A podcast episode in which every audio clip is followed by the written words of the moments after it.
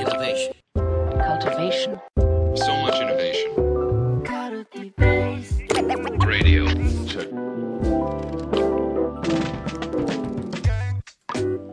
皆さん、こんにちは。皆さん、こんにちは。安西です。みなべです。はい、というわけで、はい。はい RBS ラジオ、やはいっていきたいと思います。はい。どうして投げや、投げやりな感じですか？ええいや、なんだろう。さ、最初のあれみたいな感じ？あれ。なんかこう、単語が出てこないですね、最近ね。ね。あれね気をつけたいと思います。あれ、はいあれね。カルティベースレディオみたいな、ああいう系のね、探索を。あジングル的な、い、そうです。あ、ジングルです、ジングル、ジングル。ジングルです。あ、なるほどね。はい。さすがっすね。はい。はとい。いうわけで、はい今日はね、何を話そうかなと思いますけど、結構マネージメントナレッジがね、やっぱ好評いただいててね、教科書何ページ目とかっていろいろ言ってきたりしましたけど、そうですね。うん。いや、だから、はいそうそうそう。ちょ、ちょっと前の時にもね、不安を乗り越えるコツとか言ったじゃないですか。うん。だから、な、なんだろう。マネージメントのナレッジっていうと、こうやるべきであるみたいな、べき論みたいになっちゃいがちだから、なんかマネージャー主語で、なんかこういうふうに、な、な、なんすかね、個人主語でやっていくといいのではみたいな、緩やかな、なんかナレッジが提供できたらいいなって思って、うんうんなんですけど、マネージャー、マネージメント論ってもうね、はい。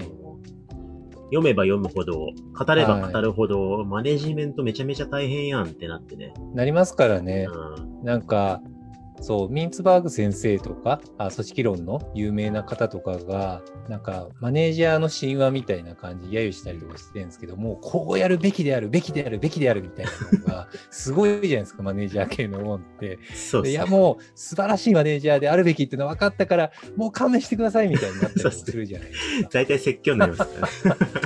そう、大体説教になっちゃうからね。うんそう、だからこのポッドキャストもね、説教ラジオにならないように気をつけたいところではあるんですけどね。ね。まあそういう。説教はね、なんかそういう説教、説教本って言っちゃいけないな。なんかそういう、なんかね、こうね、そういう人が書かれた本を参考にしていただいて、ちょっと違うポジションを作っていこうかなって思ってるんですけど、はいはい。はい。でね、今日は、そう、テーマ的に、諦めることって結構大切だよね、みたいな、なんかそういう話をしたかったんですよね。あ、なるほどね。はい。マネージ、マネージメント目線で、マネージャーが。あ、そうですね。うんそうですね。いや、これ結構、なんかこう、まあ、マネージャーって言ったら、諦めない代表格であるべきであるみたいな感覚があるじゃないですか。なんかみんなを、そうそう、リーダーシップを発揮しながら、よし、みんなやるぞうおーみたいな感じで燃え上がりながら、周りを活性化させていきながら、うん。もうダメかもしんないっす、みたいな。大丈夫。絶対いける。いけるかそうみたいな感じに。そんな暑苦しいやつでした、マネージメント。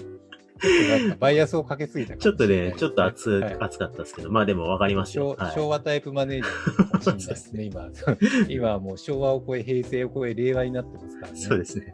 はい。令和型のマネージャーを探索していきたいところですけれども。はいままあまあでもね、諦めないことが大事っていうのは、まあまあ、マネージャーとしてね、求められるっていうのはわかりますけど。そうですね。もちろん、なんかこう、責任的に、こうね、なんていうか、数値達成だったり、両立を合わせていくだったりとか、そういうのを責任として持たされてしまっていることって往々にしてあると思うんですよね。うん。そういった意味では、諦めてはいけないとか、うん私はなんかこう、まあ、メンバーの育成とかもそうですよね。諦めてはいけないとか、なんかいろいろ観点で、なんか頑張んなきゃね、情熱を燃やしてやんなきゃねって目線もあるかもしれないんだけれども、何でもかんでもそういう目線だと、ちょっと難しいポイントもあるかもよ、みたいな、なんかそういう話をしたかったんですよね。なるほどね。うんはいはいはいはいそれはでも聞きたいですね。はい。いや、でも、なんだろう、これ話の持っていき方をちょっと今迷ってるんですけど、結論をいきなり言っちゃおうかどうなのかって迷ったんですけど、はい迷ったんでもう結論から言っちゃうんですけど、なんか、こう、た例えば、職業的な機能組織とかって結構これ起こりやすいところだと思うんですよね。うん。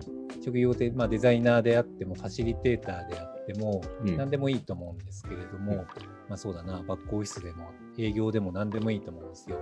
なんかマネージャーになった人って基本プレイヤーとしてすごい優秀な人だと思うんですよね。うん。だから物事を見えたりとか、職業的な機能美みたいなのを結構追い求めたりして、そこに美学がある人とかってあると思うんですよね。うん。だから美学的なものを職業人として追い求めながら、これをもっとこれを完成させるみたいな素晴らしいこのアウトプットを出していくみたいな、なんかそれってすごいなんかなんか職業的なアイデンティティに絡みつくところなんだけれども、うん。でもそこら辺のところを追求しすぎてしまう目の前の一つのプロジェクトをより良くしていこうみたいな全力投球すると常に走り続けることになったりとかするじゃないですか。うん。それって、なんかたまあ、一人の目線だったり、プレイヤーだったらいいんだけれども、うんでもマネージャー目線でそれをやっ続けてしまうと、なんか、周りが疲弊してしまうこともあるし、うんチームマネージメントの観点では、もっと対極感を持ってやる必要もあるかもしれないよ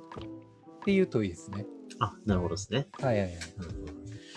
じゃあ、まあ、あの、責任を放棄して投げ出すっていう意味での諦めるっていうことではなくてってことですよね。そうですね。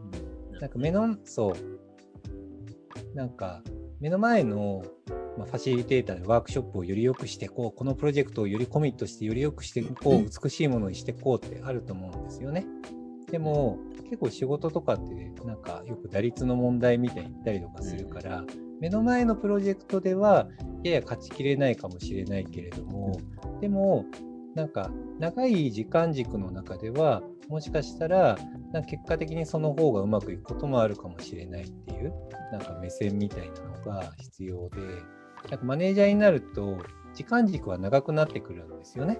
うんうんそう目の前1日とか1週間にコミットしてたのが、やっぱりメンバーマネジメントしていく中で、時間軸がなんか1ヶ月、3ヶ月、半年間とか、なんだったら数年間とか、うん。そういう時間単位で見ていかなきゃいけないじゃないですか。そこうんそこの中での最適化がすごい必要になってきたりとかするんですよね。うん。っていう中で、なんかこう、常に走らせさ、さ走りされ、いめっちゃ噛むな。走りされ、走り、走らせ、走、走らされ続けている？はいはいはい。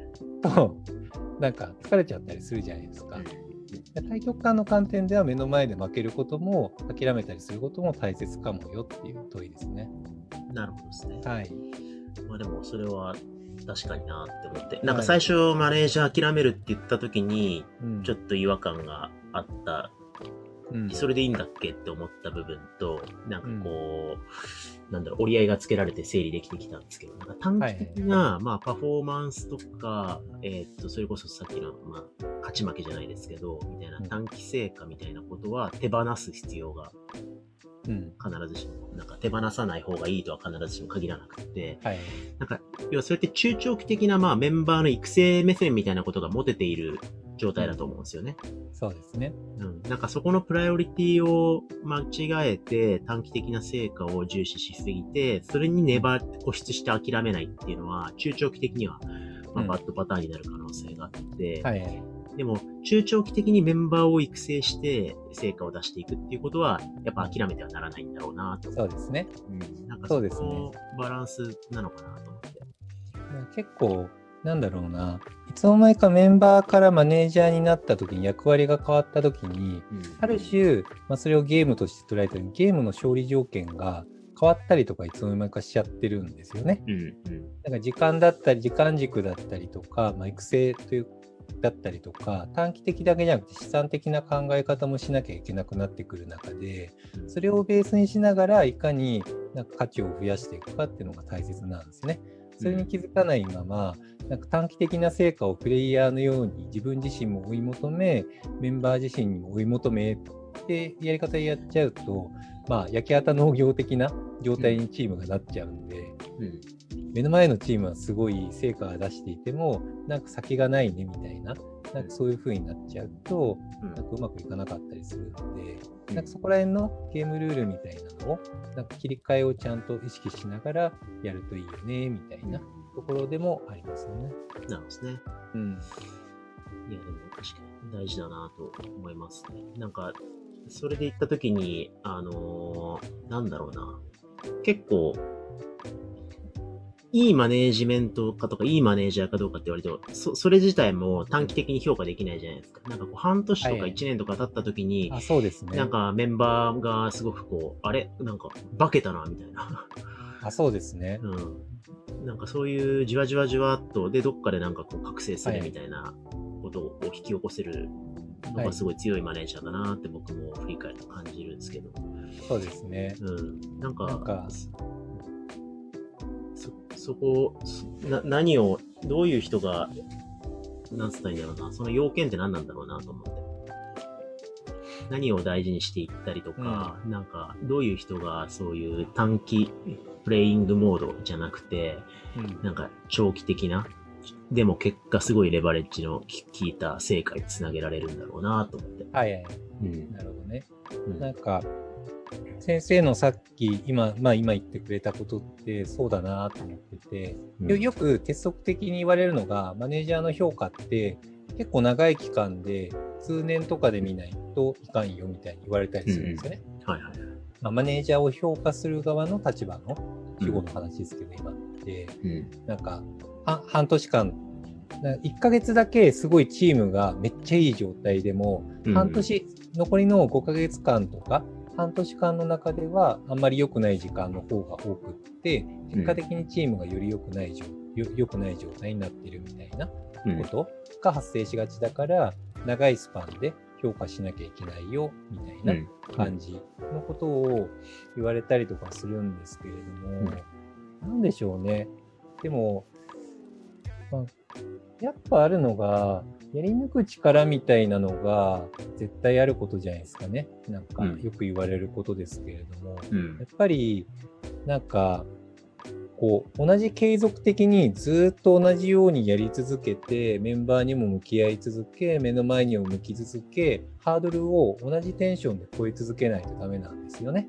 はいはいはい。同じテンションで超え続けないとダメでそれを継続的にやり続けるのって結構不安になっちゃったりするしうん今までこれでいいんだっけみたいになったりとかしてやめちゃったりとかするんですよね。はいはいはい。で同じなんか持続力みたいなのを保てないことみたいなのがあってですると結果なんか壁を乗り越えられずなんか結果的にぶつかってしまうみたいなことがあったりするんですよね。いい時を続けられないみたいないい時のやり方を、っていはいうはい。のはあるかもしれないですね。まあ、あくまでも自称レベルですけどね。うん。ううんん。なるほどね。いやーでも、子育てとかにも通じそうですね。子育て？子育て？あ、でもね、あのね、コミュニティ構築的なところで、うん企業と子育てってなんか時間軸は違うよなっ子育てって20年とかの世界じゃないですか。うん。10年付き合い続けるっていうところがあるから、なんか目の前の一つ一つに目くじらを立ってもしょうがないよねみたいな感覚はあって、結果的になんか蓄積によって20年後いい大人になってくれたらいいなみたいな、なんかそういうところはあって、なんかそこの時間軸の、人付き合いの時間軸の捉え方みたいなのが結構難しかったりしますよね。うんななんか、そうそうはい。いや、今思い、思い出してたのは、僕中学受験、昔しして、あの、うんし私立中学行ってたから、はいはいあの、大学入ってから、そういう家庭教師とかそういう相談を受けることがめちゃめちゃ多くて、はい。で、中学受験でうまくいく家庭とそうじゃない家庭ってめちゃめちゃ親のコミュニケーションかなり依存してんだよなってすごい実感してて。はいはいはい。で、それがやっぱり、毎回毎回の返ってくる模試とかのテストの結果あみたいなところに、点でフィードバックかける家って、やっぱめちゃくちゃ中学受験うまくいかないんですよね。はい、わかるわかる。結構その短期的な、い今日今回のテストどうだったかみたいなところはある意味手放して、はい。で、そ、それをなんか最終的にこうじわじわっとこう成長し続けられる伴走ができるはい。がやっぱすごい強いっていうのがそうですね。思い出してた。こう、目の前のテストが返ってきた時にね、うんそこに一喜一憂するんじゃなくって、そうまあ、前よりもちょっと勉強時間増えてるからいっかとかね。結果的になんか前よりちょっとずつ半年前に比べたらできるようになってるからいっかとか、結構長い時間軸でなんか一喜一憂せずに、なんか承認称賛しながら進めていくみたいなうん方が、なんかうまくいく感覚はありますよね。そうですね。うん。だから子供の成長とか、まあ中学受験っていう意味で言ったら中学受験が最終的に、うんまあ子供が納得する満足いく結果になるっていうことには、やり抜く、じわじわコミットする、責任を持つとか大事なんだろうけど、一、回一回のテストはある意味、うん。諦めた方がいいかもよみたいなことっすね。あ、そうですね。はい。そうですね。そうですね。うんそうそう。プレイヤーの感覚のままだと、自分のプレイングの実感軸で、うんいかにいいドキュメント作るかみたいな感覚でレビューしちゃったりすると、うん難しいんですよね。うんまあ、3回やってみたら、結果ちょっと良くなったから OK みたいな、はいはい。その感覚は大切かもしれないですね。そうですね。うん。いや、いいですね。あの、不安を乗り越える回とセットでこれはね、はいちょっと実践していただけるといいかもしれないですね。確かに。人のせいにしないみたいな、人に対して不安を向けないみたいな、やっぱ、そその、その子供に不安だから、なんでこんな点数なんだっつってね、一喜一憂フィードバックをしちゃうわけだから。